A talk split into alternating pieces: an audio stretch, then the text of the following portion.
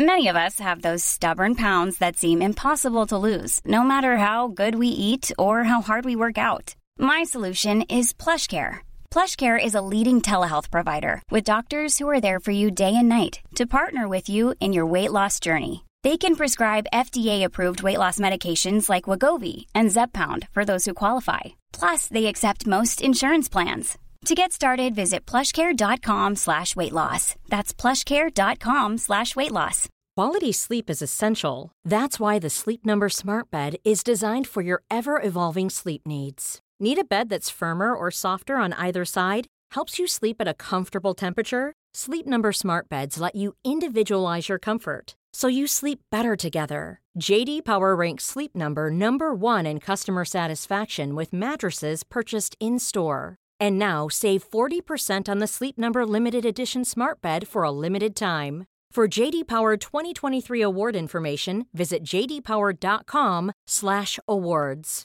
Only at Sleep Number stores or sleepnumber.com. With the Lucky Land slots, you can get lucky just about anywhere. This is your captain speaking. Uh, we've got clear runway and the weather's fine, but we're just going to circle up here a while and uh, get lucky. No, no, nothing like that. It's just these cash prizes add up quick. So I suggest you sit back, keep your tray table upright, and start getting lucky. Play for free at LuckyLandSlots.com. Are you feeling lucky? No purchase necessary. Void where prohibited by law. 18 plus terms and conditions apply. See website for details. Life Cuisine is extra, extra tasty, extra good. Like the Life Cuisine cauliflower crust pepperoni pizza with 18 grams of protein and 4 grams of fiber. It's extra delicious. So go on, be extra. Life Cuisine. Ciao Marco e ciao a tutti gli ascoltatori di Storia d'Italia. Per me è un onore essere qui e mi intrometto in questa puntata per raccontarvi due cose al volo. Eh, mi chiamo Chiara e sono l'archicomica, sono un architetto, però mi piace anche dire le cose in maniera divertente, quindi divulgo le mie conoscenze così, con questa chiave un po' leggera. Sono l'autrice e la voce del podcast Dannati Architetti, in cui vi racconto le vite delle archistars più famose tra grandi progetti, geniali follie, gossip e curiosità. Così se siete appassionati di architettura potreste ritrovarvi immersi nella storia di quelli che l'hanno fatta l'architettura e se invece siete solamente curiosi, beh, vi racconterò un sacco di cose eh, che non si trovano facilmente sui libri. Quindi, se vi ho incuriosito, beh, trovate il podcast su Spotify, su iTunes e su tutte quante le altre piattaforme audio. Detto questo, beh, io vado via, però rinnovo i miei complimenti a Marco per Storia d'Italia perché è veramente uno dei podcast più belli d'Italia. Ciao a tutti! Salute e salve e benvenuti alla Storia d'Italia.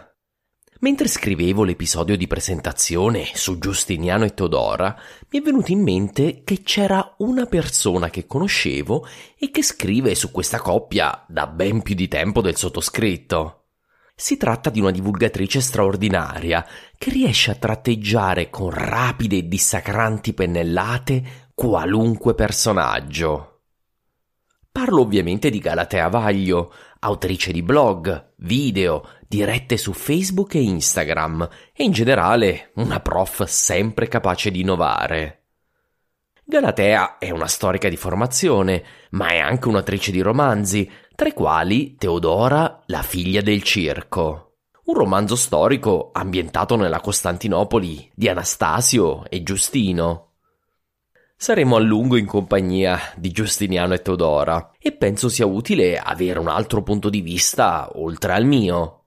Quindi Galatea ci accompagnerà a spasso della più grande metropoli del mondo mediterraneo, una capitale sfavillante e meravigliosa, familiare ed esotica. Costantinopoli.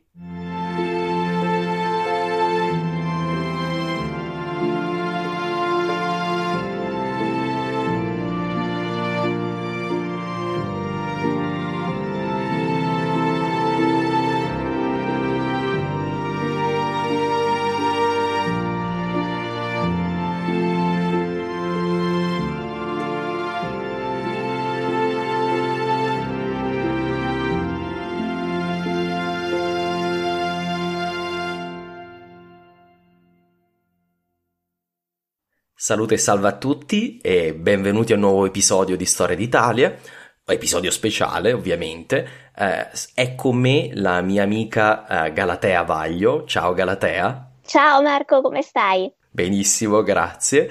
E grazie a te per essere venuta oggi su Storia d'Italia. Grazie a voi per avermi invitato. Ma, ma di che cosa? La, la, cosa? la ragione per la quale io ho invitato Galatea è che Galatea è una grande divulgatrice di storia, una grande esperta della, della parte della storia che stiamo trattando in questo momento, per le ragioni che eh, ci spiegherà presto. E, e, ho pensato che fosse eh, un modo interessante di introdurre in modo diverso il periodo di Giustiniano, di Teodora eh, e di eh, questo regno fondamentale per definire l'intero VI secolo. Quindi, Galatea, ci vuoi fare un, una piccola storia di come sei arrivata alla divulgazione storica, eh, di che cosa si, ti sei occupata fino adesso? Sì, allora, intanto salve a tutti e piacere di essere qui con voi. Dunque, come sono arrivata alla divulgazione storica? Devo dire abbastanza per caso, nel senso che la storia è sempre stata una mia grandissima passione, sono quelle cose che cominci da piccola con i fumetti di Asterix e non la smetti praticamente più. Quindi niente, io mi sono laureata in lettere antiche, mi sono specializzata poi, avevo fatto una tesi in storia greca, poi mi sono fatta il dottorato in storia antica, poi ho per qualche tempo collaborato per qualche anno appunto con l'università, poi visto anche la tragica situazione dell'università in cui non c'è sì. una borsa di studio che ti paghi più di sei mesi eh, per fortuna avevo vinto il posto a scuola e quindi eh, sono andata a fare l'insegnante. E nel frattempo erano gli anni in cui eh, scoppiava il fenomeno di internet, il fenomeno dei blog.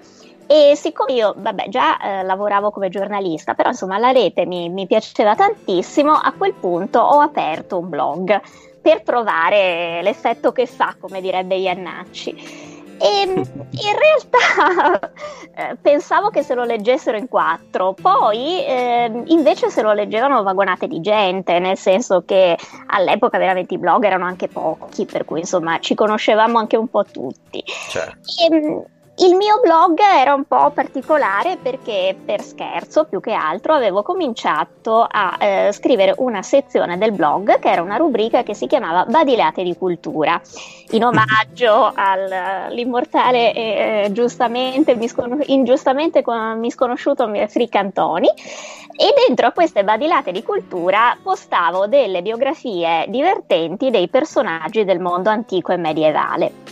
Una delle prime fu proprio Teodora, che, ah. eh, sì, che appunto il primo, uno dei primi biopic che ho scritto era intitolato appunto eh, Teodora, la pornostar che salvò Bisanzio. E devo dire che nel, nel corso del, del, tempo era rimasto comunque uno degli articoli più, più, mm, più letti del blog. Beh, con quel titolo diciamo... Certo, era molto a chiappa SEO, diciamocelo francamente. Non lo sapevo perché allora era un, era un momento in cui nessuno aveva idea di cosa fosse il SEO, quindi li buttavi i titoli a caso, però in quel caso funzionava. Dopodiché un paio d'anni dopo avevo scritto un post che si chiamava eh, Il complesso di Didone, ovvero perché le donne toste si innamorano dei cretini come Enea. E eh, questo post, per motivi a me del tutto sconosciuti, improvvisamente, dopo un paio d'anni che vegetava sul blog e non se lo leggeva nessuno, improvvisamente un giorno ha cominciato a diventare virale, quando questo non era ancora una brutta parola. Eh, per questo ha avuto tipo 10.000 condivisioni su Facebook, 150.000 persone collegate sul blog, una cosa allucinante.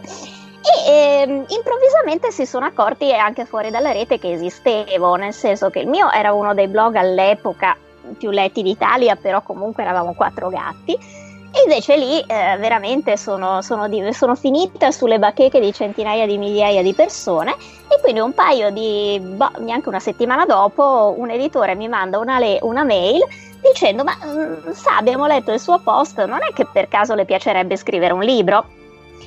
Ora, io me la sono tirata tantissimo per circa due secondi e mezzo, nel senso che ho detto ma adesso ci penso.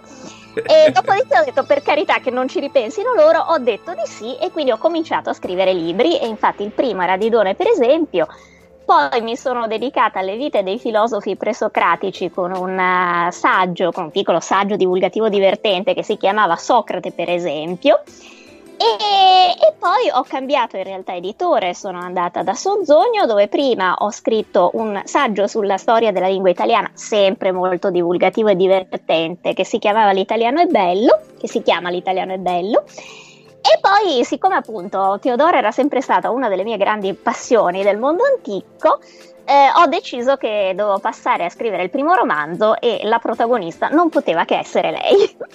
Ed ecco, la famosa pornostar che ha salvato eh, Bisanzio. Eh, sì, assolutamente. Non, è una storia troppo bella, non me la potevo perdere. diciamo che è la madre di tutte le oggettine. Vabbè, adesso ci arriveremo. Se, eh, senti, allora ti faccio una domanda, visto che hai parlato di diversi periodi storici. Qual è secondo te il periodo storico Meglio, qual è il periodo storico dove vorresti andare, ma sapendo che non puoi tornare? Allora, dunque, eh, in questo periodo in cui abbiamo sperimentato che cos'è un mondo senza vaccini e con epidemie, ti dirò, io non sono molto proprio propensa a fare una viaggio del passato. Esatto. Per me è già troppo passato l'epoca che in questo momento stiamo affretta- affrontando. E siccome io sono fondamentalmente ipocondriaca, ecco, io tendenzialmente starei nel presente, anzi anche un po' nel futuro se, se risolvono questa questione del coronavirus, esatto, mi va esatto. benissimo. Con, con i vaccini, con i vaccini. Ma con fatto. tanti vaccini, con tutti quelli possibili e anche di più, se, se Ecco. Ma, ma, ma, sai, guarda, la risposta secondo me è molto interessante perché eh, noi tendiamo spesso ad idealizzare il passato, a pensare che sia migliore del presente, dando per scontate alcune cose, tante cose, tu hai detto i vaccini, ma potrebbe anche essere mm, il bagno o l'acqua corrente. Eh, il cose, riscaldamento. Il riscaldamento, cioè cose che noi diamo per assolutamente assodate, ma che assodate non sono, eh, esatto. eh, che se esistevano erano un lusso riservato eh, a pochissimi, anche pochissime generazioni fa e, e, più si va indietro nel tempo, più abbiamo un accumularsi di questi problemi e, e, e un'infinità di cause che possono portare a una morte brutale ed improvvisa. Eh, Ma anche inclus- una vita molto grama, perché pensa solo a un mondo sì. senza frigorifero e senza lavatrice, cioè è un disastro, ragazzi. eh, sono completamente d'accordo. Va bene, senti, Passiamo a parlare del... Uh, no, se mi, garantiscono, se mi garantiscono che non becco niente, quindi... Quindi profilassi, ecco, con la profilassi. La profilassi okay. assicurata. Eh, devo dire che una cappatina nella, nella, Roma di Giulio Cesare io me la farei molto volentieri perché lui poterlo vedere dal vivo sarebbe una delle mie curiosità. Ecco. Eh, eh, d'altronde lo dico io, stai lavorando a un uh, romanzo proprio su Giulio Cesare, vero? Sì, in realtà è una cosa, una non fiction, quindi non è proprio un romanzo, però, però sì, quindi insomma, anche lui è sempre stato uno dei miei personaggi preferiti, quindi mi sto togliendo tante soddisfazioni. Senti, mm, prendiamo il toro per le corna, andiamo al tempo di Giustiniano.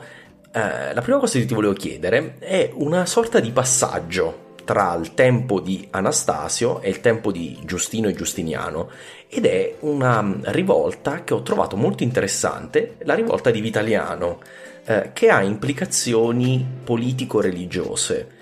Ci vuoi spiegare un pochino cosa è successo in quel volgere di tempo a Bisanzio e perché ha un'influenza sulla storia dei decenni seguenti?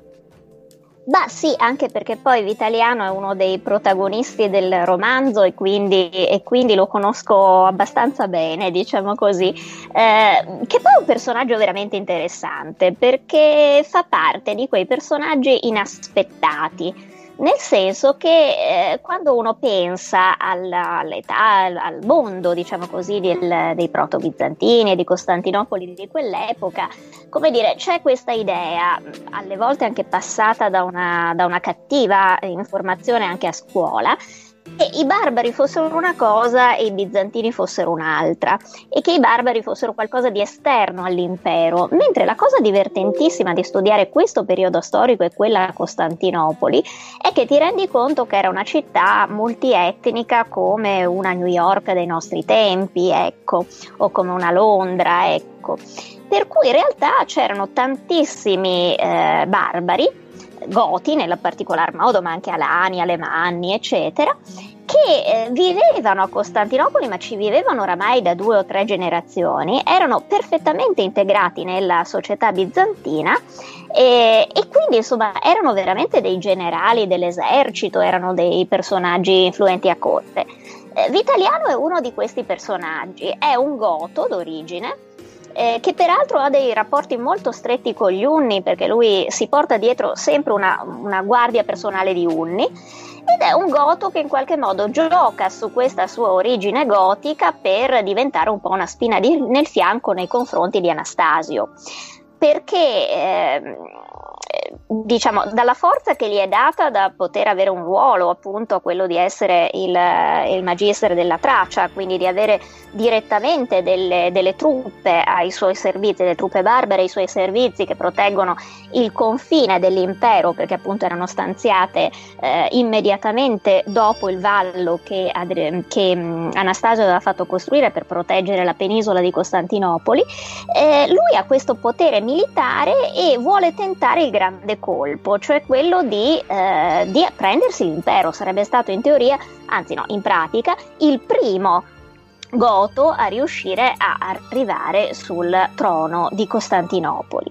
Eh, si intrecciano anche ovviamente nel suo caso delle ambizioni personali, probabilmente anche delle rivincite, diciamo così, che si voleva togliere per, una, per certe discriminazioni di cui comunque lui era era stato oggetto, perché insomma i Goti eh, nel periodo tardo antico vengono sempre guardati con un po' di sospetto.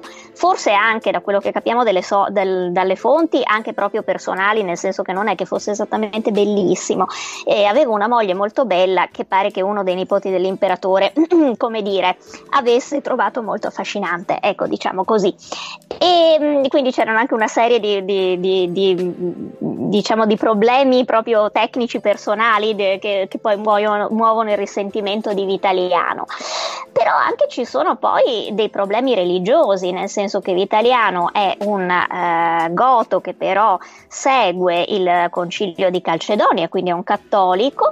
Anastasio Dicoro invece è un uomo che eh, progressivamente nel corso della sua, eh, del suo, mh, mm, della sua, carriera di imperatore si sposta su, mh, si sposta su posizioni sempre più monofisite e soprattutto Vitaliano è il nipote dell'allora eh, patriarca di Costantinopoli, Macedonio, eh, che peraltro mh, mm, Anastasio in qualche modo ehm, è una sua spina nel fianco perché eh, deteneva comunque un documento per Anastasio molto compromettente, cioè quello che Anastasio aveva firmato quando era diventato imperatore, in cui si era impegnato comunque a mantenere il credo di Calcedonia, mentre se ne stava progressivamente allontanando.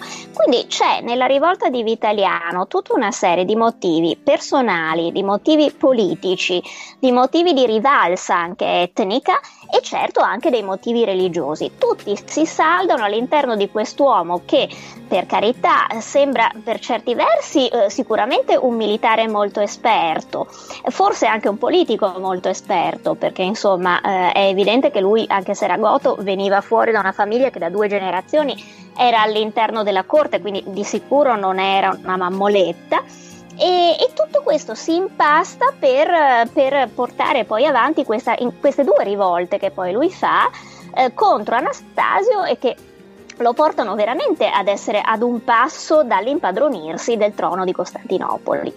Eh, perfetto, eh, chiarissimo, grazie Galatea. E uh, una cosa, ovviamente Vitaliano a un certo punto uh, riesce a eh, a spingere Anastasio ad almeno aprire delle trattative con, eh, con il papato per sostanzialmente per ricucire lo scisma caciano.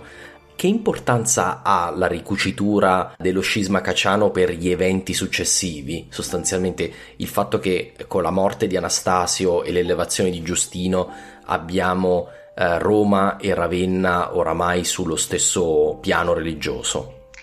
Beh, eh, certamente una svolta epocale e per certi versi anche abbastanza inaspettata, perché indubbiamente anche eh, l'avvicendamento tra Anastasio e Giustino cambia veramente molto le carte in tavola, nel senso che eh, se fosse andato, se fosse rimasto sul trono Anastasio, sicuramente le trattative sarebbero state molto più difficoltose, mentre insomma Giustino è proprio una strada aperta, nel senso che lui è comunque cattolico, eh, anche di stretta osservanza, perché poi anche particolarmente bigotto, quindi è ovvio che tutto diventa molto più facile. Eh, poi anche un uomo, Giustino, che eh, diciamo così, è un militare abituato a non andare troppo per il sottile, probabilmente di, di ecoteologia ne capiva anche molto poco, ecco. Quindi eh, tutto, tutta una serie di cose che facilitano indubbiamente questa, questo ricongiungimento, che però è un ricongiungimento che ha grossissimi, eh, delle grossissime ricadute sullo scenario, peraltro non soltanto ehm, orientale, ma di tutto il bacino del Mediterraneo, perché veramente eh, dà una spinta a, eh, cioè mette in moto tutta una serie di ricadute anche sul regno dei Goti di Teodorico e anche sullo stesso regno dei Vandali che poi porteranno ad alcune svolte decisive nell'età di Giustiniano. Quindi indubbiamente è uno di quegli eventi che eh, cambiano mh, mm, il corso della storia, anche se poi naturalmente chi non è uno specialista di questo periodo come dire, mm, magari non ne hai neanche mai sentito parlare, però certamente esatto. fu un momento di grande, di grande ehm, diciamo così, ridefinizione degli equilibri. Sicuramente anche la crisi successiva del regno gotico con Teodorico eh, è un, in parte un riflesso di questo riavvicinamento che c'è tra Bisanzio e Roma. Eh, perché certo. finché non c'era stato questo, evidentemente Teodorico era molto più con le mani libere sia in Italia che in Occidente. Esatto, perché per gli italiani sostanzialmente il, l'ariano teodorico era quasi preferibile a una Bisanzio che era scismatica dal punto di vista clero romano e invece il riavvicinamento tra Roma e Costantinopoli eh, crea la possibilità di essere o fedeli a Teodorico o magari fedeli all'imperatore. Mette anche poi lo stesso Teodorico molto in, eh, in, una posizione difficile da mantenere perché in ogni caso Teodorico lui si considerava da sempre un luogotenente eh, dell'imperatore in Occidente. Lui è re dei Goti ma comunque fonda la sua, eh, la sua possibilità di tenere l'Italia dal fatto che è un demandato da Bisanzio a tenere questa, sì. questa questa terra.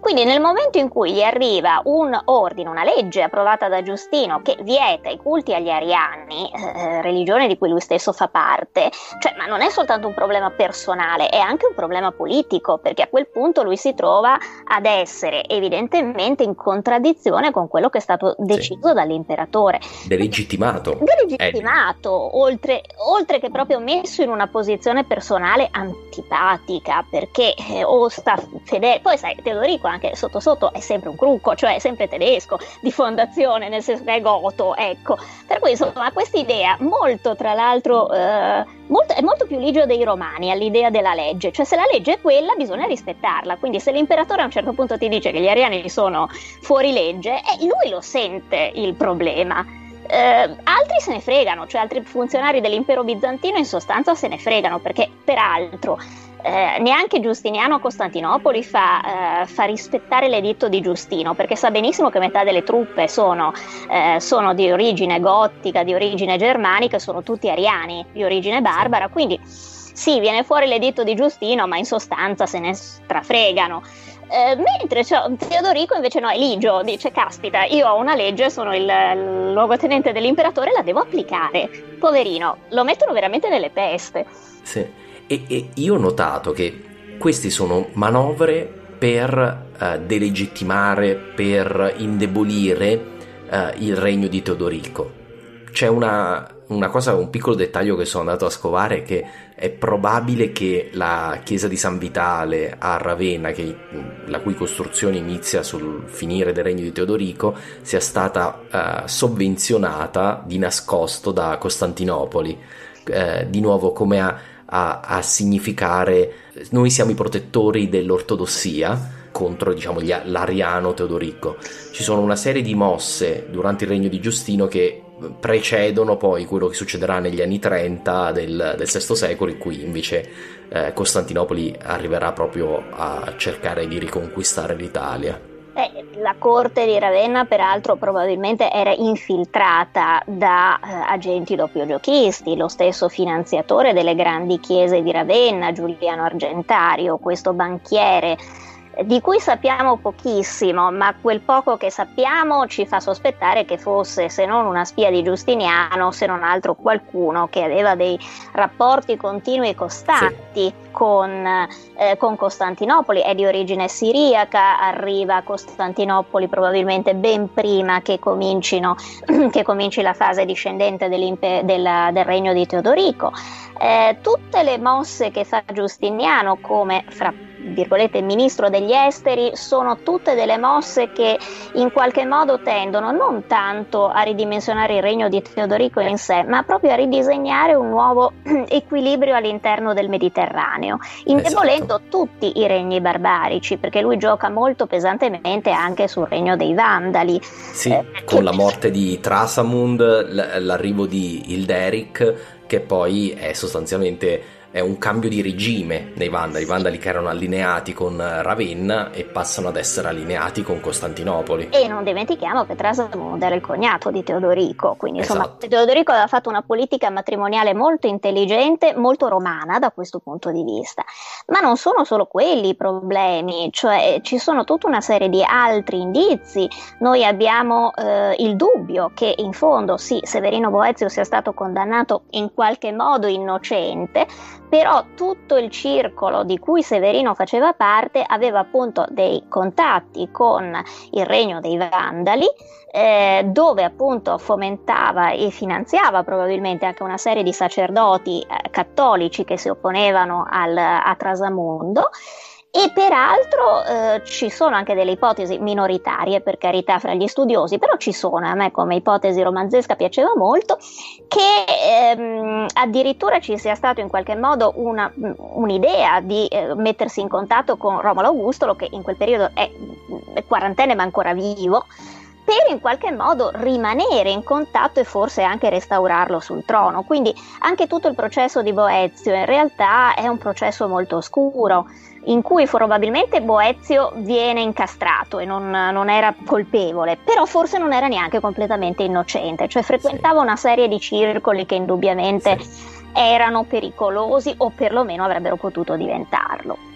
Sì, diciamo che spesso si tratta, eh, diciamo, viene considerato Teodorico paranoico ma io penso che qualcosa ci fosse.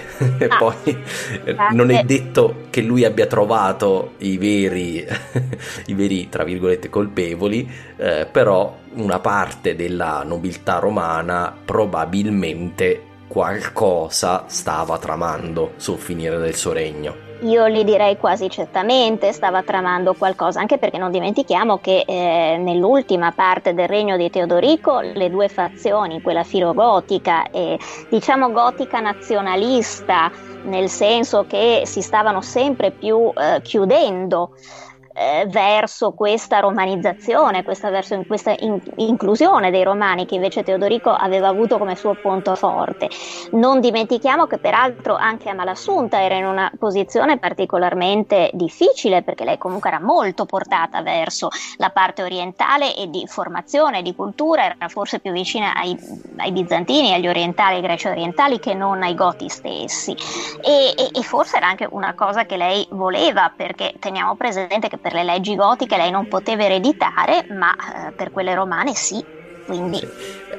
A me Amalassunta ricorda tantissimo Galla Placidia e trovo interessante come eh, già nella seconda generazione dei, degli Amali, diciamo come, come re d'Italia, abbiamo già una Galla Placidia e abbiamo anche il Valentiniano III sostanzialmente, che è poi suo, suo figlio Talaric, che morirà poco prima di lei. Trovo che il processo di romanizzazione, almeno della dirigenza gotica, mi pare evidente. Anche Teodato, eh, re disastroso dei, dei, dei, dei Goti e degli italiani, eh, si atteggiava al re filosofo e eh, aveva studiato molto. Quindi eh, c'è come un processo di eh, romanizzazione accelerato che però viene poi interrotto dalla guerra. Quando arriva la guerra forse anche i goti riscoprono la goticità in un certo senso, quindi i goti successivi saranno più vicini alla loro origine guerriera. Ma in fondo, allora, innanzitutto penso che in realtà noi sottovalutiamo sempre il punto di romanizzazione di Teodorico, cioè in realtà noi lo vediamo come un barbaro. Eh, io non ah, so. non io, eh. No, no, no, no, ma, no, no, ma ripeto. In diversi episodi lo te lo dico perché non lo puoi sapere perché non l'ho ancora prodotto eh, alla nostra registrazione, ma ho parlato a lungo del fatto che eh, è visto e si sente anche lui eh, un imperatore romano d'Occidente sui generis ed è, e governa da romano per, in tantissimi versi, quindi assolutamente no, però sono d'accordo che è un'immagine comune. Sì, cioè in realtà quello che sfugge è che tutte le elite barbariche, non soltanto gotiche, ma addirittura persino unne, eh, erano profondamente romanizzate. Cioè Teodorico è uno che a Costantinopoli è stato console, quindi insomma non è solo un barbaro che ha fatto carriera nell'esercito, è uno che eh, per fare il console vuol dire che devi avere anche una conoscenza legislativa approfondita, anche se è un incarico di un anno, ma insomma in quell'anno devi eh, fare una serie di cose che non sono soltanto eh, di facciata. Quindi è un uomo, in tutta poi la sua attività anche legislativa nel regno romano barbarico si vede questa cosa, cioè lui è un uomo profondamente romanizzato, quindi non è stra- e ha fatto lui allevare la figlia come una romana, eh certo. quindi voglio dire non è una, un, un caso. Poi c'è da dire una cosa abbastanza simile a quello che forse accade anche oggi, nel senso che le seconde generazioni o sono perfettamente integrate, come per esempio una malasunta, oppure paradossalmente riscoprono i valori quasi per una sì. sorta di, di, voglia di riscoprire le proprie origini e diventano più realiste del re, cioè diventano ancora più fanatiche, si pensi oggi a certi convertiti all'Islam oppure come ragazzi di seconda e terza generazione che vanno ai, a, diciamo sì, si avvicinano a correnti più fondamentaliste dell'Islam che magari hanno sempre visto praticare a casa.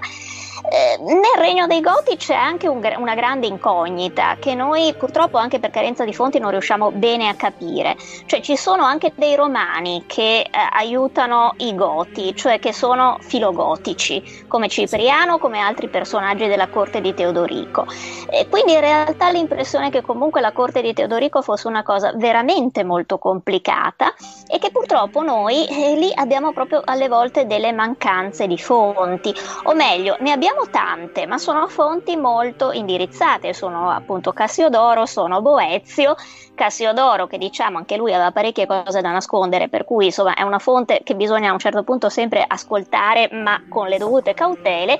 Boezio che poveretto per la fine che fa, eh, ovviamente sì. anche lì come dire, tira l'acqua al suo mulino, poveretto, ed è, ed è, comprensibile, per cui molto spesso abbiamo il problema che noi intuiamo qualcosa che non riusciamo esattamente ad afferrare, ma che le cose fossero molto più complicate, probabilmente molto più intrecciate le une alle altre, forse anche questa divisione tra filo goti e filo bizantini potrebbe essere molto più sfumata o molto più complicata al suo interno, eh, forse anche da faide familiari, da, da, da antipatie personali, da, da incapacità, per esempio appunto Teodato non è che sia un grande, un grande re proprio, eh, per cui alla fine probabilmente qualcosa ci sfugge. Sono quei casi in cui, eh, come dire, bisogna rifarsi al fatto che la, la maggiore sì. caratteristica per uno storico è la fantasia.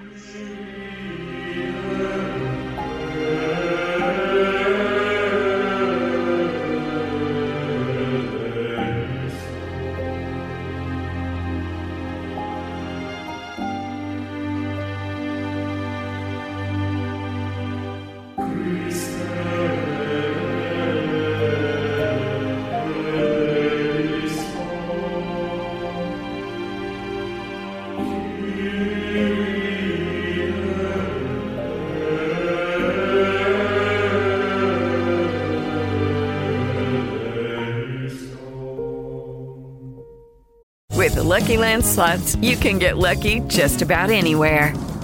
This is your captain speaking. Uh, we've got clear runway and the weather's fine, but we're just going to circle up here a while and uh, get lucky. No, no, nothing like that. It's just these cash prizes add up quick. So I suggest you sit back, keep your tray table upright, and start getting lucky. Play for free at LuckyLandSlots.com. Are you feeling lucky? No purchase necessary. Void where prohibited by law. 18 plus terms and conditions apply. See website for details. With one of the best savings rates in America, banking with Capital One is the easiest decision in the history of decisions. Even easier than choosing Slash to be in your band. Next up for lead guitar. You're in. Cool. yep, even easier than that. And with no fees or minimums on checking and savings accounts, is it even a decision? That's banking reimagined. What's in your wallet? Terms apply. See CapitalOne.com slash bank for details. Capital One and a member FDIC. Ready to pop the question? The jewelers at BlueNile.com have got sparkle down to a science with beautiful lab-grown diamonds worthy of your most brilliant moments. Their lab grown diamonds are independently graded and guaranteed identical to natural diamonds, and they're ready to ship to your door. Go to Bluenile.com and use promo code LISTEN to get $50 off your purchase of $500 or more. That's code LISTEN at Bluenile.com for $50 off. Bluenile.com code LISTEN. Quality sleep is essential. That's why the Sleep Number Smart Bed is designed for your ever evolving sleep needs. Need a bed that's firmer or softer on either side? helps you sleep at a comfortable temperature, Sleep Number smart beds let you individualize your comfort so you sleep better together. JD Power ranks Sleep Number number 1 in customer satisfaction with mattresses purchased in-store. And now save 40% on the Sleep Number limited edition smart bed for a limited time. For JD Power 2023 award information, visit jdpower.com/awards. Only at Sleep Number stores or sleepnumber.com. Allora, guarda, abbiamo parlato fino adesso solo in modo diagonale di Giustiniano. Vogliamo presentarlo con tutti gli onori, cercando di fare un profilo del, di una personalità veramente complessa. Eh, tu l'hai studiato a lungo, che idea ti sei fatto di, ehm, di Giustiniano, la persona e poi l'imperatore? Beh, Giustiniano è una bella sfida, devo dire che è stata una delle sfide principali del romanzo, perché quando tu te lo scegli come protagonista è evidente che in qualche modo devi non solo renderlo credibile dal punto di vista eh, psicologico, ma anche un po' innamorartene. Ora, innamorarsi di Giustiniano è un'impresa perché effettivamente dalle fonti eh, ne esce un quadro complesso di un uomo non particolarmente simpatico molto freddo, molto distante, molto scostante, eh, molto difficile da capire perché alle volte viene descritto come un uomo che ha dei comportamenti eh, assolutamente imprevedibili. Ecco, alle volte è molto simpatico e molto alla mano, dicono molto più simpatico alla mano della, della moglie quando è imperatore, però anche che invece la moglie tratta tutti appunto come una vera regina, quindi si fa anche molto desiderare, eh, mentre lui appunto ha questa cosa che è molto alla mano, vuole avere è molto... affabile. È affabile. È affabile ma freddo. È affabile, affabile ma, freddo. freddo, distaccato e, e, anche sempre molto controllato, cioè come se avesse sempre paura di aprirsi. Ecco, probabilmente eh, Giustiniano è uno di quei personaggi che sono proprio tagliati per il potere. Lo gestiscono molto bene, sono estremamente intelligenti e preparati nel, nel loro campo specifico ma eh, nei rapporti umani sono molto bloccati, sono molto bloccati perché hanno sempre paura di scoprirsi troppo e quindi la difficoltà di descrivere un carattere così anche in un romanzo, soprattutto in un romanzo, è indubbiamente una bella sfida. Ehm, poi bisogna anche capire da dove veniva fuori perché molto spesso ecco, Giustiniano è stato abile a coprire le sue tracce sì. nel senso che si è presentato con questa immagine che era studiatissima, io credo che lui avesse una grande capacità, lui e Teodora abbiano avuto una grande capacità di reinventarsi e di nascondere quello che sono stati eh, in gioventù, ma in realtà lui non è un grande aristocratico, non ha alle spalle una grande no. famiglia aristocratica, uno che viene dal niente. Eh, e probabilmente questo lo ha prima motivato e gli ha dato quella spinta che l'ha portato sul trono, ma dall'altra ha fatto, come spesso capita negli uomini che si fanno da soli, eh, c'è sempre questo latente senso di inferiorità nei confronti sì. degli altri, che lo spinge alle volte ad essere antipatico, ad essere freddo, ad essere anche vendicativo perché sì. è come se gli mancasse sempre qualcosa, è come se avesse sì. sempre paura di essere preso in giro, di essere fregato, di non essere giudicato abbastanza degno di fare quello che fa. E quindi è pignolo, rompiballe probabilmente, e, però proprio questi difetti in qualche modo lo rendono, non dico simpatico, però affrontabile. Beh, ci, ci si può immedesimare in quanto, almeno quelli tra di noi che non sono nati nel potere, penso il 99,9%, eh, possono immedesimarsi in questo concetto. Immaginatevi all'improvviso un esempio moderno, eh, parlamentari o anche addirittura nel caso Giustiniano, presidente del Consiglio, eh, tra eh, persone che magari fanno politica da decenni, i cui genitori e nonni facevano politica e voi siete invece i nuovi arrivati. Questo può portarti a, ad avere una reazione di alta suscettibilità sostanzialmente alla mancanza di rispetto sì, ma infatti eh, ma è, not- è, noto che in genere poi i più grandi snob sono quelli che vengono fuori dal niente, perché mentre i grandi aristocratici oramai sono talmente abituati a essere grandi aristocratici che non hanno bisogno di farlo pesare, quelli che invece sono appena arrivati ad essere classe dirigente ci tengono a sottolineare che ce l'hanno fatta. Insomma, è un po' Downton Abbey, ma funziona nella stessa maniera. Eh, diciamo, specifichiamolo, di, di, dove era Giustiniano?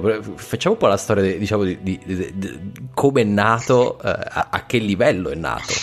Dunque, Giustiniano nasce in un paesino della Macedonia che si chiama, dell'attuale Macedonia che si chiama Tauresio e che si trova all'incirca oggi a 70 km da Skopje. Ora, con tutto il rispetto per gli amici macedoni, non è che oggi ci sia granché a 70 km da Skopje. Immaginatevi cosa ci poteva essere ai tempi di Giustiniano.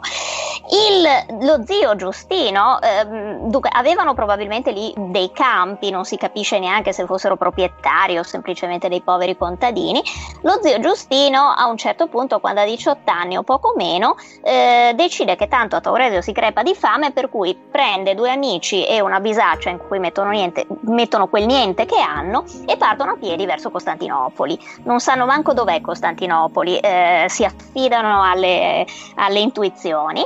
Eh, sono però tre ragazzoni alti, grandi, eh, potenti, abituati a menare le mani. Quando arrivano in città vengono quindi assoldati immediatamente, anche per via della statura e della presenza, fra le guardie dell'imperatore ehm, Giustino evidentemente è ignorante come una zucca perché non sa nemmeno leggere e scrivere, però ha una capacità, ovviamente anche un gran carattere e soprattutto una capacità di capire come si combatte bene. Non è soltanto uno stupido soldato, ma è uno che ha delle capacità anche strategiche. Per cui per i successivi 30-40 anni diventa uno dei generali più rispettati sul campo.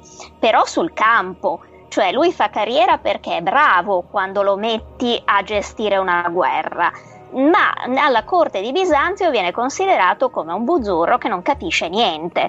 Quindi, un parvenu buzzurro, proprio... Ma neanche un parvenu, cioè non è neanche, cioè proprio semplicemente uno che fa il suo mestiere, è bigotto e sa recitare solo le preghiere, non crea problemi perché peraltro non è neanche particolarmente ambizioso, quindi non dà ombra a nessuno, fa bene il suo lavoro, è un serio professionista della guerra e soprattutto vive tranquillo nella corte di Bisanzio proprio perché nessuno lo calcola minimamente come un pericolo. Eh, questo è l'ambiente. Poi Giustino giustamente capisce che lui ha dei limiti, vuole a questa ansia che hanno spesso quelli che si sono fatti da soli di eh, dare ai loro discendenti quello che loro non hanno potuto avere, e quindi chiama, non ha avuto figli, ma chiama eh, dal paesello i nipoti. Giustiniano arriva a Costantinopoli che doveva avere 14-15 anni e, e, lì gli dà le migliori scuole, cioè gli dà tutto quello che gli sì. può dare. E Giustiniano caspita alla testa, perché eh, va detto che era un uomo di grande intelligenza, quindi al contrario dei cugini che insomma non brillano particolarmente, lui diventa un po' quello, come nelle famiglie, quello che è destinato a diventare l'avvocato per, uh, per curare gli interessi della famiglia. Con lo zio ha sempre un rapporto molto ambiguo, perché da un lato Giustino indubbiamente è contento di questo nipote che gli fa fare bella figura, ma dall'altro si rende conto che comunque Giustiniano è qualcosa che lui non capisce perché è più intelligente e perché comunque lui, anche se non c'è nato, è un cittadino, mentre lui resta sempre un buzzurro venuto su dalla campagna, peraltro con una moglie imbarazzante, cioè Lupicina è una cosa che eh, adesso credo che sia l'imperatrice più imbarazzante della storia del mondo, cioè una ex schiava di taverna, peraltro neanche particolarmente bella, che aveva fatto la prostituta e che Giustino si era tirato in casa, poi da bravo cattolico si era sentito, eh, come dire, in colpa per avere una schiava e l'aveva liberata, a quel punto sempre da bravo cattolico si era sentito in colpa perché viveva con la schiava senza sposarla e l'aveva sposata. E questa è la famiglia in cui viene fuori, viene, viene adottato Giustiniano.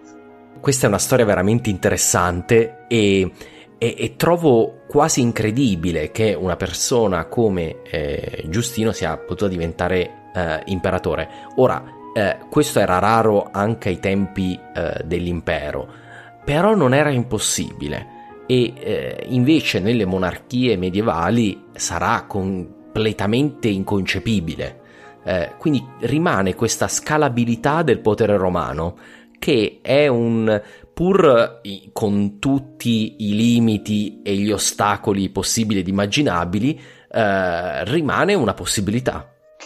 Beh, eh, secondo me quello che non viene. Dunque, noi quando pensiamo all'impero sembra impossibile, ma abbiamo sempre in mente le, coordina... coordin... le coordinate dell'impero medievale. Per cui il re o l'imperatore fa parte di una famiglia nobile, il potere si trasmette sostanzialmente con dinamiche familiari all'interno di una stessa famiglia. In realtà, uno dei motivi per cui l'impero romano è durato così a lungo eh, e l'impero sì. d'Oriente ancora di più, sì. è proprio l'incredibile mobilità sociale che, che c'era all'interno, cioè davvero era possibile ai tempi dei Romani e anche ai tempi dei Bizantini quello che diceva Napoleone, cioè che ogni soldato aveva dentro al suo zaino il, il bastone da maresciallo.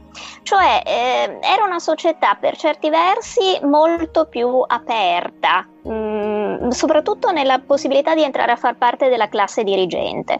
È molto più affine se uno ci pensa alla società americana, in qualche modo la mentalità è molto simile e non è neanche un caso in fondo, perché quando i padri fondatori della Costituzione americana pensarono alla Costituzione degli Stati Uniti, avevano in mente quella di Roma antica, quindi voglio dire, probabilmente alcune, alcuni link ci sono davvero.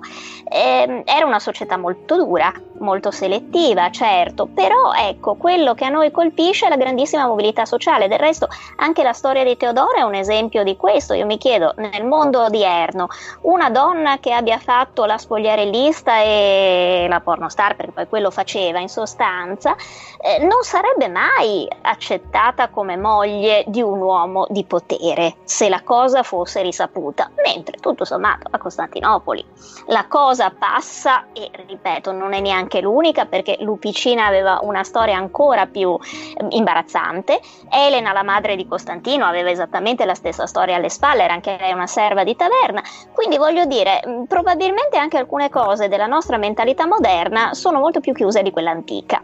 Esatto, anche la moglie di Belisario, Antonina.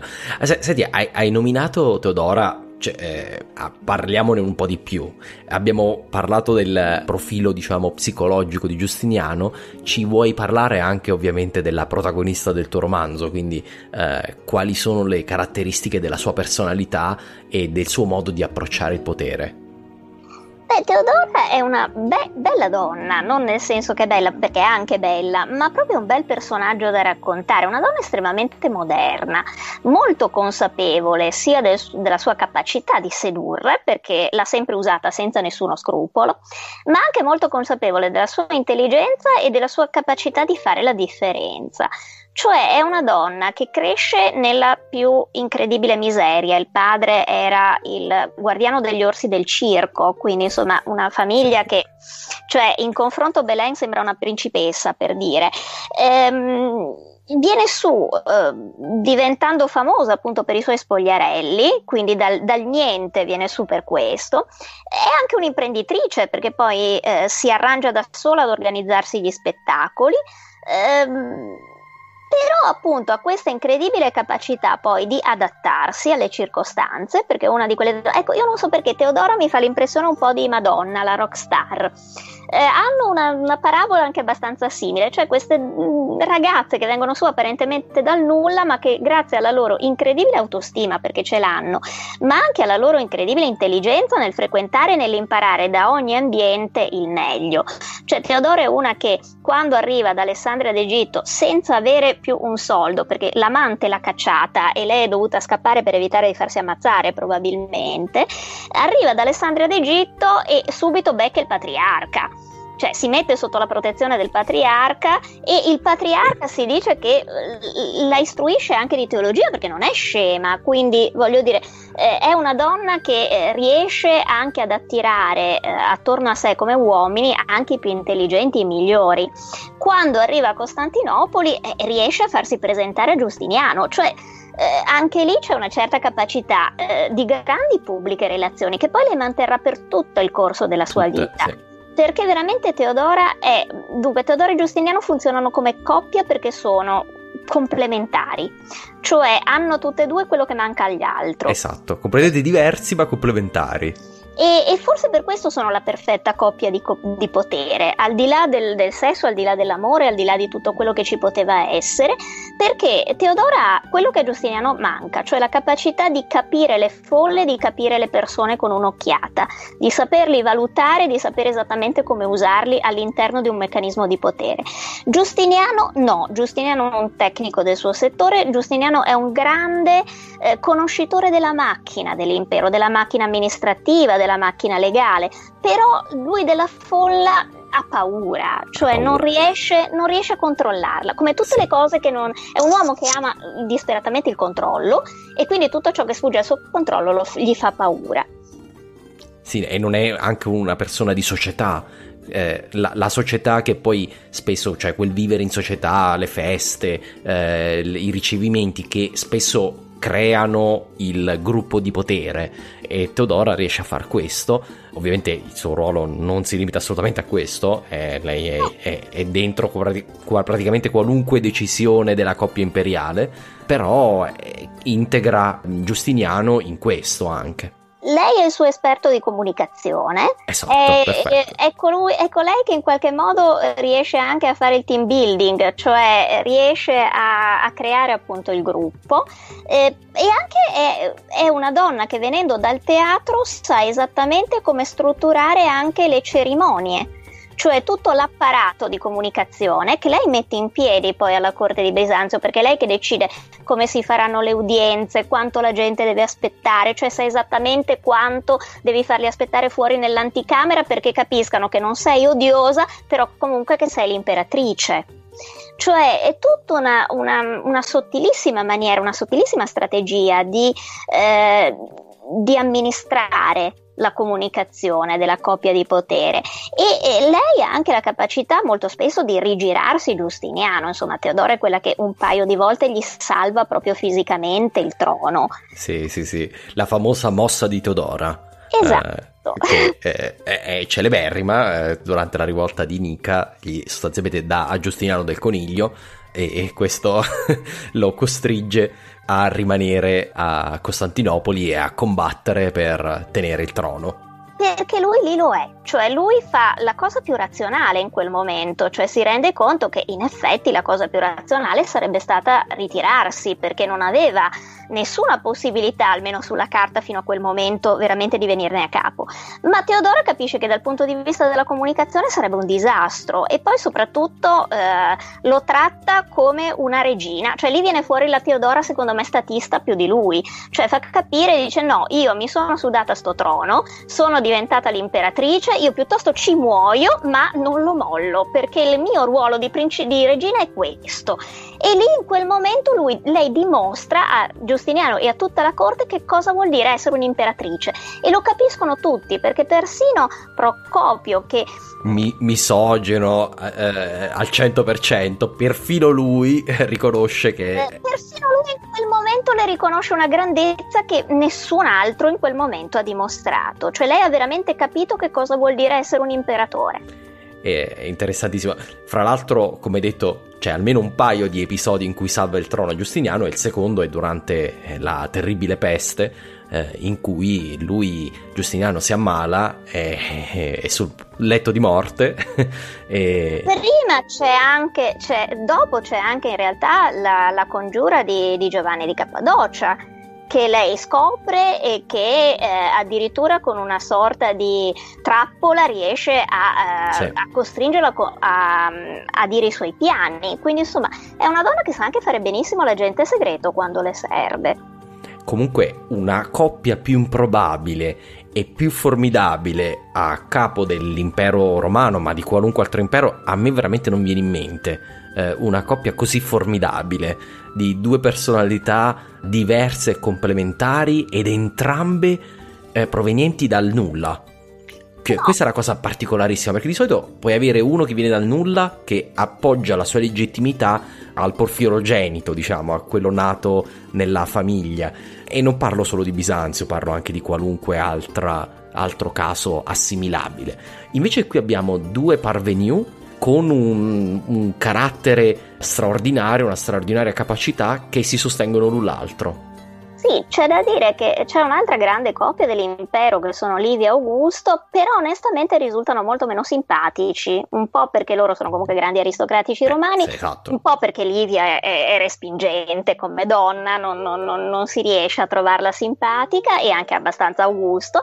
Eh, mentre tutto sommato la coppia di Teodora e Giustiniano ha sempre questo fondo, forse anche perché è più facile per noi oggettivamente identificarci, proprio perché non sì. vengono, dal, vengono, dal, nulla, mentre gli esatto. altri insomma nascono già eh, così, che gli vuoi dire. Augusto è uno della famiglia de, de, insomma, dei, dei, dei Giuli, quindi insomma più aristocratico di così non si può. Sì, era eh. un ramo secondario, poi lui ci ha giocato molto su questa cosa, sì, in sì, realtà certo, certo. Eh, era considerato un po' il figlio della serva anche da Antonio, però mm, voglio dire sicuramente insomma aveva dietro tutta la famiglia Giulia, l'altra era una, una, una Claudia, quindi insomma eh, eravamo ai massimi livelli del, del, Senato romano. Qui esatto. invece siamo di fronte a due che sono venuti su dal niente, si sono fatti da soli e, e forse è questo che li rende appunto anche simpatici per, per, la, per, per le persone che poi conoscono la loro storia.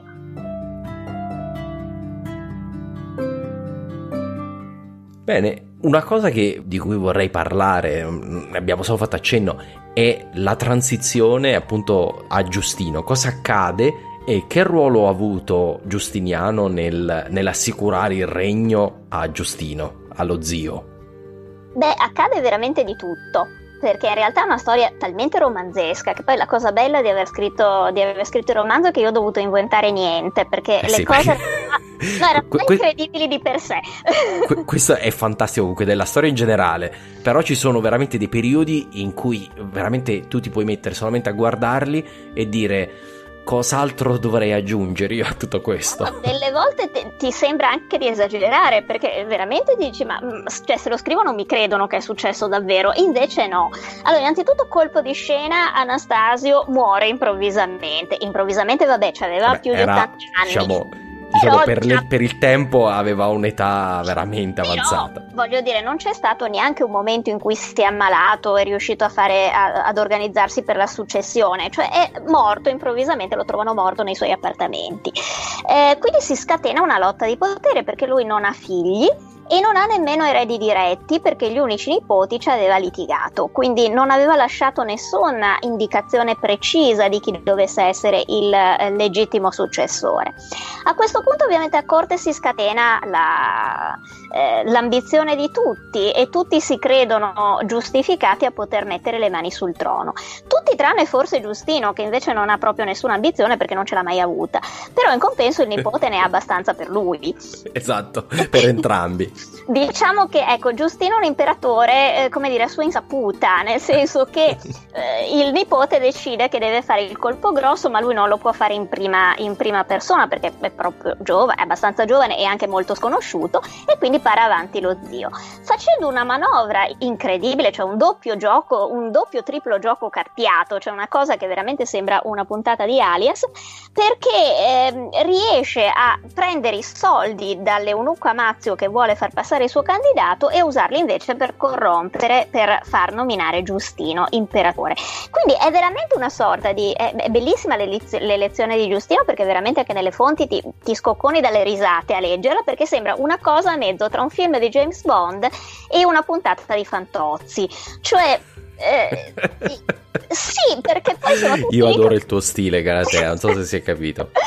Ma perché in realtà sì, cioè tutti che giocano, tutti che credono di essere più intelligenti e tutti quanti che alla fine vengono fregati, eh, Celere, Amazio, eh, i senatori romani, Anicia Giuliana che per l'ennesima volta sperava di riuscire a mettere il figlio cretino sul trono, eh, e Giustiniano che... Ultima erede della dinastia teodosiano-valentiniana per, esatto. per, per capirci una donna che insomma nella sua vita ha aspettato tutta la vita di trovare un uomo abbastanza, um, scusami, con gli attributi per riuscire a, fa- a, farlo diventare imperatore. E le è andata sempre storta con il marito, con il figlio, cioè proprio povera Stella, da quel punto di vista fa persino tenerezza, perché lei era quella che aveva carattere in famiglia, ma non poteva prendersi il trono purtroppo da sola. Purtroppo, eh sì, eh sì, purtroppo quel limite eh, di essere donna purtroppo le impediva di, di, di, di poter accedere al trono. E guarda che credo che veramente ad un certo punto Anicia Giuliana sarebbe mm, mm, scesa per strada a menarli, perché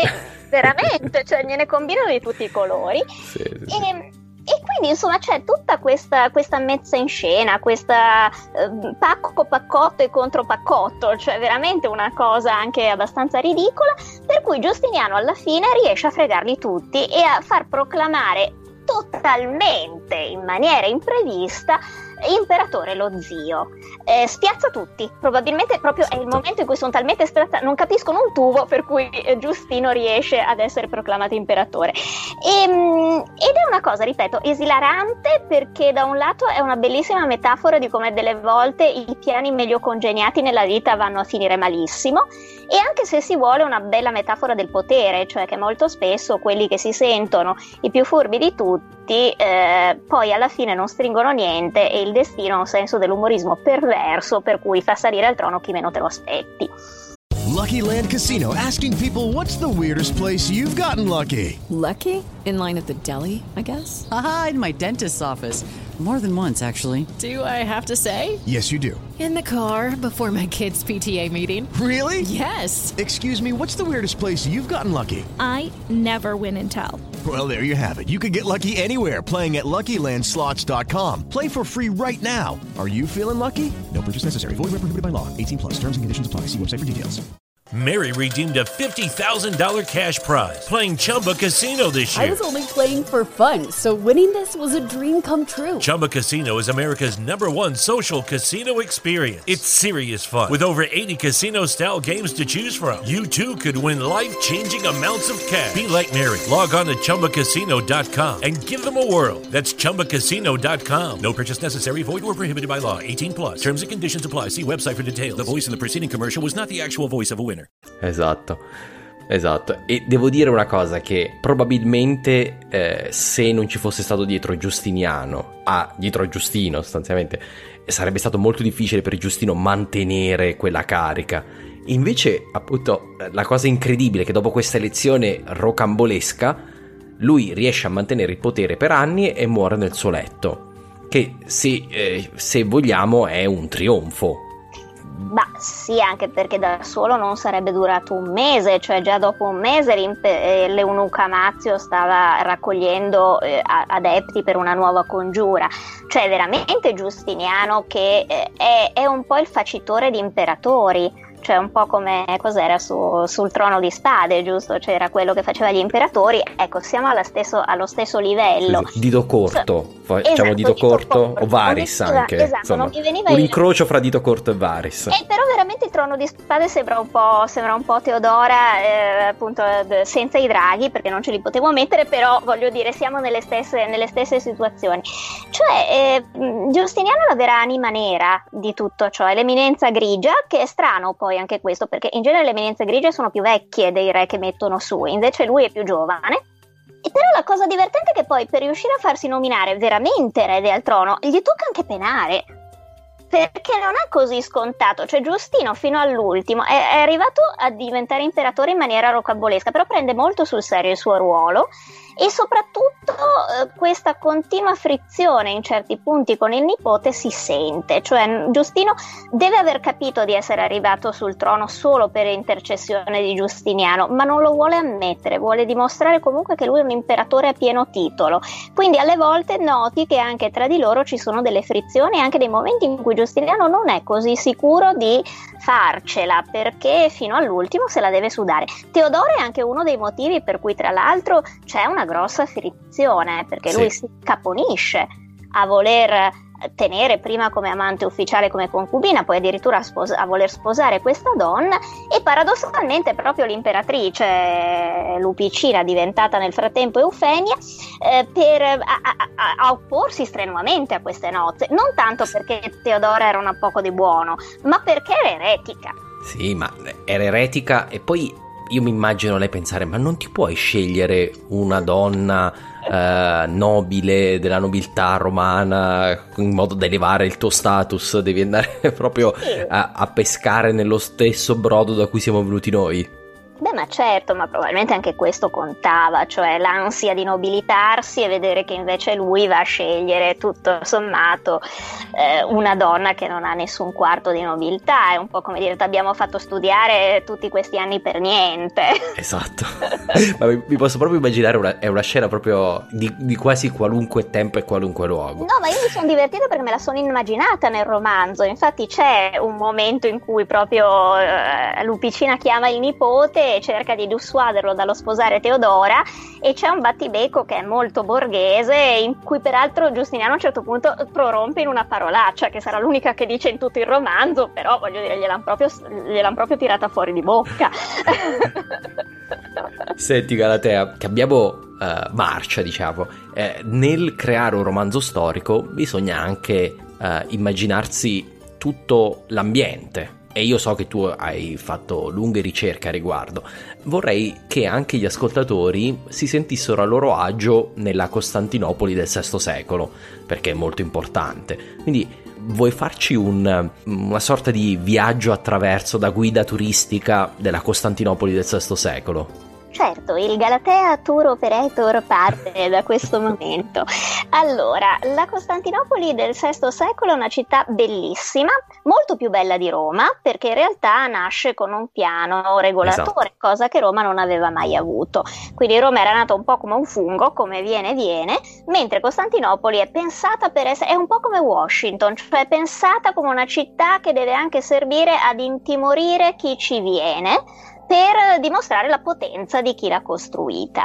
Ed è quindi una città con enormi spazi, eh, progettata anche in maniera molto moderna, molto razionale e ha però al suo interno alcuni luoghi che io mi sono divertita tantissimo. Io devo dire che mi sono divertita come una pazza a scriverlo perché eh, io mi ero addirittura fatto una mappa di Costantinopoli in cui con i segnalini su Google Maps spostavo i miei personaggi per capire quanto ci mettevano ad andare da un punto all'altro, per esempio, per essere realistici, però queste sono cose maniache che faccio io, ecco. I punti più belli della città, dove peraltro mi sono divertita tantissimo ad, ad, ad ambientare delle grandi scene, beh, innanzitutto il circo, che era uno dei punti vitali della città non tanto perché era un posto dove si praticava lo sport, ma perché era il grande centro della politica, cioè le fazioni sì. dello stadio, i verdi, gli azzurri e poi anche i bianchi e i rossi in seconda battuta, perché esistevano anche se erano oramai confluiti nei più grandi partiti. Ehm, facevano un servizio d'ordine, facevano un servizio di mutua assistenza, erano qualcosa di molto simile alle organizzazioni di ultras di certe squadre odierne, quindi erano anche manovalanza a basso costo per, per, per delle operazioni poco chiare. Ed mm, erano sì ed erano fondamentali per, per, la proclamazione dell'imperatore che si faceva comunque all'interno dello stadio, quindi non si poteva pensare di diventare imperatore se in qualche modo non si aveva l'appoggio delle fazioni.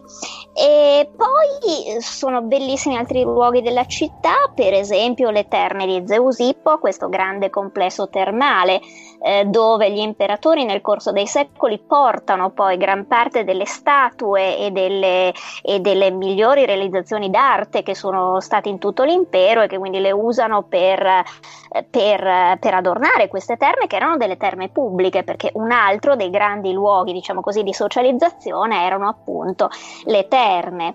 Poi abbiamo appunto i grandi fori, quello di Costantino che era tutto ornato di statue, quindi con grandi fontane, erano eh, i grandi set cinematografici della Costantinopoli dove si svolgevano non solo le, le cerimonie pubbliche ma dove anche ambasciatori, cortei venivano fatti passare proprio per avere questa idea anche di quanto eh, fosse una città imperiale.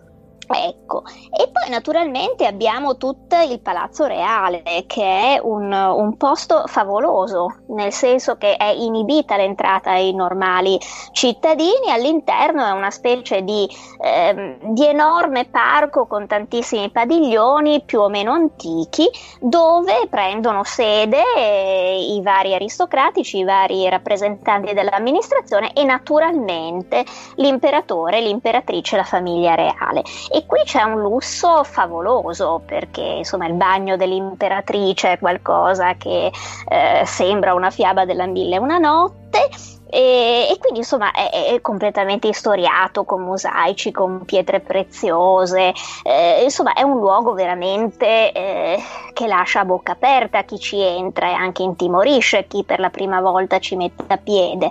Eh, gli stessi inviati imperiali, eh, papali quando mettono piede a Costantinopoli mi sono immaginata che comunque restino colpiti perché Roma oramai era una città per quanto grandiosa in ampia decadenza, mentre lì eh, entrano in un impero impero che è ancora completamente al suo, eh, al suo apice, per cui insomma veramente ti rendi conto che lì i soldi corrono per le strade. Altri luoghi importanti poi sono appunto da un lato il porto di Teodosio, che è uno dei eh, è la scena di fronte alla quale si svolge una delle battaglie navali, anzi la prima vera e propria battaglia navale che combattono i bizantini per difendersi da Italiano, peraltro usando un, un antesignano del fuoco greco, quindi anche una scena che mi è piaciuto sì. molto scrivere perché era molto scenografica. E poi... Tra l'altro, scusa Galatea, ti interrompo per dire che il porto di Teodosio è stato scavato di recente e sono state, trava- sta- state trovate eh, proprio negli ultimi anni eh, qualche dozzina di eh, navi bizantine di vari secoli. Eh, è stato il primo caso in cui sono stati ritrovati idromoni e galee del, del, del periodo, sostanzialmente. Quindi è, ed è una scoperta piuttosto recente. Sì, sì, sì, infatti adesso stanno ancora finendo di musealizzarle, peraltro, e quindi la prossima volta che capiterò a Istanbul vedrò bene di vedermele con calma. E poi insomma c'è anche un'altra scena, che, un'altra scenografia che mi piace molto, che è quella del lungomuro anastasiano, che è questa costruzione che Anastasio fa costruire per chiudere in pratica la penisola dalla parte della Tracia e che è un po' come la barriera del trono di spade, cioè una sorta di confine che dovrebbe eh, appunto separare i, eh, i, cittadini romani da quello che è il nord dei barbari e della Tracia. Anche quello è una, una di quelle cose che comunque quando le descrivi ti danno una certa soddisfazione perché puoi lasciare eh, spaziare la fantasia. Sì, e, e questo vorrei, perché magari non tutti lo sanno, non stiamo parlando delle mura cosiddette eh, teodosiane, no, no. che sono le mura mura della città di Costantinopoli, anche se eh, abbastanza periferiche rispetto al cuore della città, eh, ma stiamo parlando di una linea di mura che è ancora oltre, che protegge proprio la, le, le, campagne intorno a Costantinopoli ed è, se non sbaglio, una cinquantina di chilometri, sì, vado a memoria. Sì, sì, è molto più avanti perché proprio chiude la penisola, perché da lì in poi cominciava le province, cioè cominciava la Tracia, mentre i muri teodosiani proprio chiudevano la città, peraltro con una serie anche di cerchi concentrici, perché non dimentichiamo che le mura teodosiane, che poi in realtà sono state fatte probabilmente da Arcadio, eh, sono comunque una delle difese meglio riuscite nella storia dell'umanità, perché in sostanza fino al 1452 restano comunque un baluardo quasi insuperabile e vengono superate soltanto con l'arrivo delle armi da fuoco, quindi insomma sono state un'opera di ingegneria romana decisamente incredibile. Il, colossale. colossale. Il muro anastasiano invece ne restano poche tracce perché non è, non è rimasto granché, però appunto era questo tentativo di, di difesa eh, nei confronti del, delle grandi pianure del nord piene di barbari. Sì, sì, sì. E poi c'era questo grande viale a Costantinopoli no? che eh, collegava tutti i fori principali e giungeva fino al, alle, all'area, all'Agusteion, no? dove c'erano le terme di Zeusippo poi un giorno verrà costruita la, l'Aghia Sofia da, da, Giustiniano dopo la rivolta di Nica e anche questo è un viale strepitoso, grandissimo, larghissimo, eh, monumentale. Sì, la mese che appunto serviva un po' come è un po' il concetto del, del viale dei, fiori, dei fori imperiali di Mussolini, cioè una grande strada che in qualche modo serve anche a dare appunto un peso politico, perché chi eh, passa per quella strada ha una sorta di percorso obbligato per arrivare fino alla porta del palazzo imperiale e quindi piano piano vede tutta la grandezza di questa città e, e ne capisce anche l'enorme ricchezza, perché non dimentichiamo che era una delle città più ricche, oltre che una di quelle più popolose del mondo antico. Quindi indubbiamente è una città che è costruita per impressionare e ci riesce. Sì, e ci riuscirà eh, incredibilmente anche molto, nella sua versione molto diminuita dopo la, la, la conquista del, eh, di due terzi dell'impero da parte degli arabi, anche dopo centinaia di anni di decadenza rimarrà comunque una città che lascia senza fiato. I visitatori dell'Europa, i visitatori del Medio Oriente. Eh, Costantinopoli ha sempre questo potere eh, di impressionare il, eh, il vis- visitatore che la vede per la prima volta. E sono le grandi capitali del mondo come Roma, come Gerusalemme, come altre città, cioè quando hai avuto questa, alle spalle questa tradizione imperiale, resti imperiale sempre, un po' come Venezia, insomma, puoi, puoi essere decaduta quanto vuoi, ma è sempre Venezia. Parlo perché sono veneziana, quindi. Va bene, adesso che siamo più a nostro agio, diciamo a Costantinopoli, andiamo avanti negli anni, arriviamo fino alla fine del regno di Giustiniano e volevo chiederti questa cosa. Per alcuni Giustiniano è un eroe tragico, perché lui cercò in tutti i modi di restaurare l'impero romano, quasi riuscendoci, però per altri è la causa del, della seconda caduta dell'impero romano, eh, quella che avverrà di lì a pochi decenni con eh, l'invasione degli arabi. Tu che idea ti sei fatto sul suo regno? Sul, se dovessimo fare un bilancio finale di quasi un cinquantennio al potere? Beh, innanzitutto, come molto spesso capita per gli esseri umani, credo che non sia stato né l'uno né l'altro, cioè eh, indubbiamente era, ha avuto anche la Iella di vivere in un periodo incredibilmente complesso e eh, al contrario di quelli anche degli storici che lavorano sempre con il senno di poi, quindi sapendo che cosa succederà dopo, lui non lo sapeva, quindi molto spesso tirava a indovinare. Esatto. Ecco, eh, sicuramente una grande personalità, poi aveva una visione molto ampia, sicuramente molto più ampia di tutti gli imperatori successivi e anche parecchio di quelli precedenti, nel senso che lui ragionava ancora su uno scenario mediterraneo che arrivava fino alla Spagna, sarà l'ultimo a farlo probabilmente perché appunto aveva studiato attentamente lui come la storia precedente dell'impero e quindi per lui ancora, è l'ultimo dei romani, secondo me l'ultimo imperatore romano vero e proprio. Dopo eh, tutti i suoi successori si chiuderanno un po' nella visione semplicemente orientale.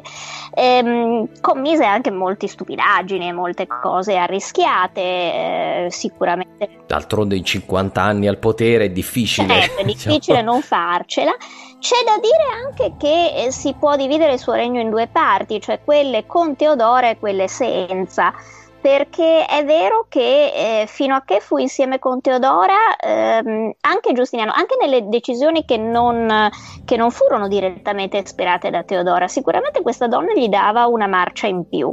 Eh, lui era molto più, forse era anche molto più giovane, però era anche molto più determinato, mentre quando poi la moglie viene a mancare, lui le sopravvive, però resta un po' un uomo appannato, dimezzato, cioè che tende più, forse fa appunto quello, segue quello che era il suo carattere fin dall'inizio, cioè che era molto più prudente e molto meno, eh, meno arrischioso, ecco, rischioso nelle, nelle decisioni. Ehm, quindi insomma c'è anche una cesura netta che viene riconosciuta dagli storici in questo. Eh, poi appunto un regno lunghissimo, quindi eh, come ovvio anche invecchiava come tutti gli esseri umani. Sì. Esatto, ecco, esatto, molto banalmente. Sarebbe stato interessante vedere cosa sarebbe successo se fosse invecchiato con Teodora. Eh, poi c'è da dire che insomma ebbe anche una serie di, di problemi tecnici non dovuti in parte a, a nulla, cioè la, la, peste di Giustiniano, alcune, alcune, i terremoti, cioè tutta una serie di... Eh, anche proprio di, di, avvenimenti imponderabili che coprirono il suo regno. Certo, la sua gestione delle finanze fu molto allegra, ecco, e al contrario di quella di Anastasio, che invece era stata esemplare, perché se sì. poi Giustiniano riesce a fare tutte le guerre che fa, è perché Anastasio gli aveva messo in ordine i conti. Sì, gli ha lasciato un bel forziere bello pieno. Sì, sì, sono completamente d'accordo. Ha avuto anche la sfortuna di avere come diciamo come rivale persiano uno dei più grandi re dell'Iran, eh, Khosroe o Khosroe o Khusro, quindi ha avuto anche un rivale di rango, direi. Senti, un'ultima cosa, eh, io ho una piccola curiosità, secondo me i tre grandi eh, imperatori romani del tardo impero sono Diocleziano, Costantino e Giustiniano. Volevo chiederti come vedi questi tre? Cosa hanno in comune e in che cosa sono diversi? Oh, dunque, ok, eh, è materia per una tesi di laurea, d'accordo. Du- Ovviamente tutto questo in un minuto certo, e mezzo. Certo, allora, partiamo da un dato molto personale. Dunque, io ho un'antipatia feroce per Costantino, scusatemi, è proprio una cosa mia, non riesco a farmelo simpatico.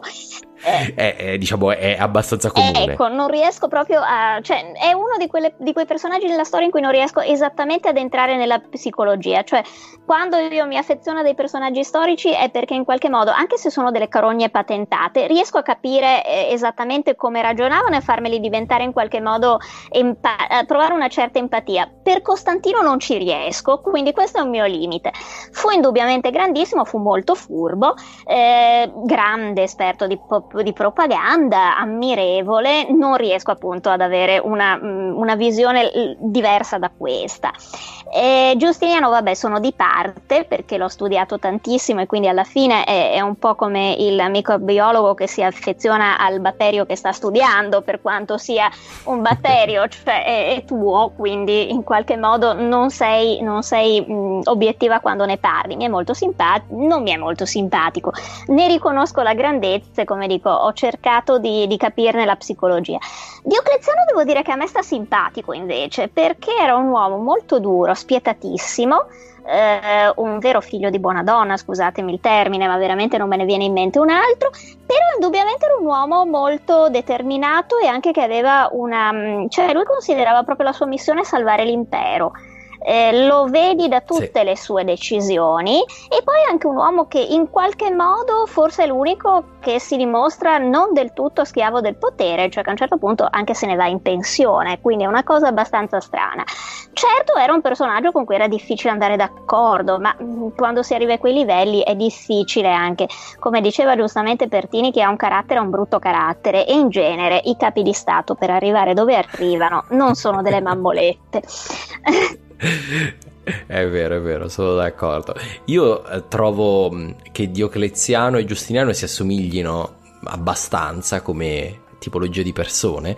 Diocleziano, eh, dalla sua, ha che lui ci è riuscito a salvare l'impero almeno per, per, un po' di tempo, invece Giustiniano no, eh, però eh, le condizioni erano abbastanza diverse. Però insomma Giustiniano l'impero lo perde, non lo perde, lui lo perdono i suoi successori. E poi devo dire no, forse la differenza è proprio una differenza anche culturale, cioè Giustiniano aveva dietro un background intellettuale ben diverso rispetto a Diocleziano.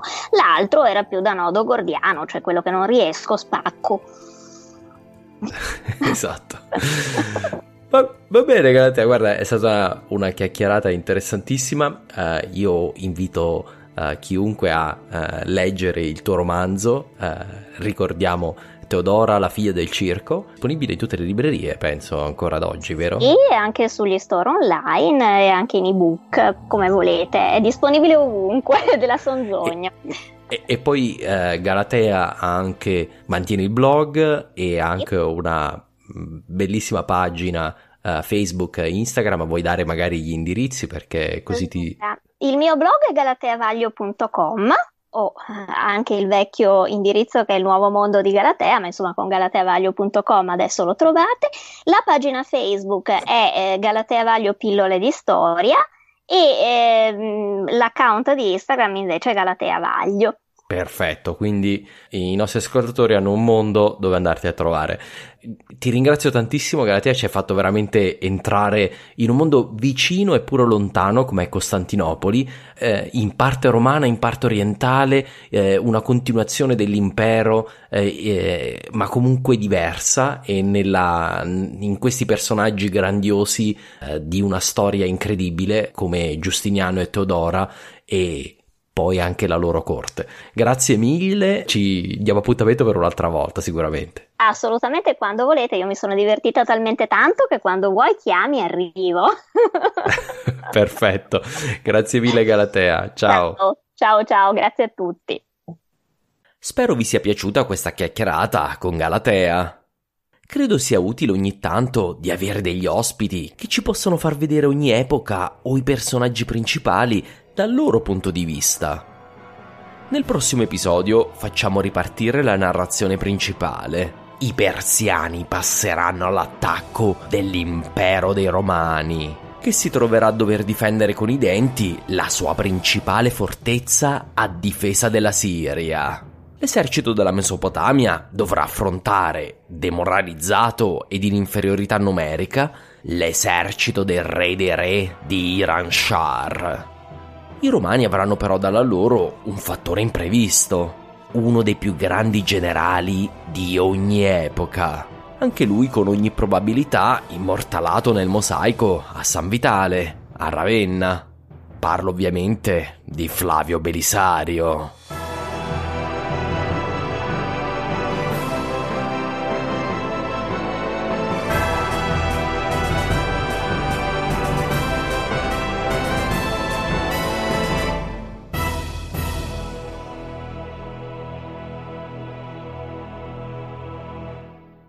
Grazie mille dell'ascolto. Vi ricordo che potete trovare tutte le puntate, i testi del podcast, mappe, fonti e genealogie sul mio sito italiastoria.com. Se volete sostenermi, c'è anche una sezione con questo fine. Oppure potete andare su patreon.com slash italiastoria. Alla prossima puntata!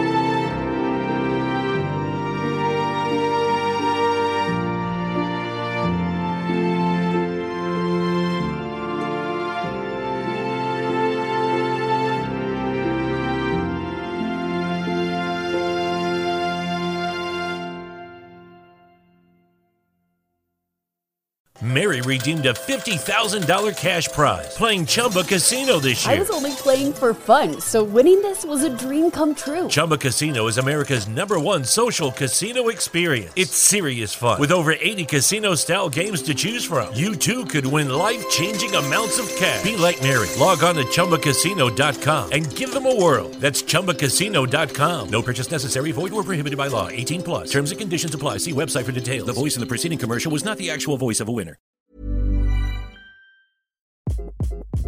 Hi, this is Craig Robinson from Ways to Win, and support for this podcast comes from Invesco QQQ, the official ETF of the NCAA. Invesco QQQ is proud to sponsor this episode and even prouder to provide access to innovation for the last 25 years. Basketball has had innovations over the years too. We're seeing the game played in new ways every day. Learn more at Invesco.com slash QQQ. Let's rethink possibility. Invesco Distributors, Inc.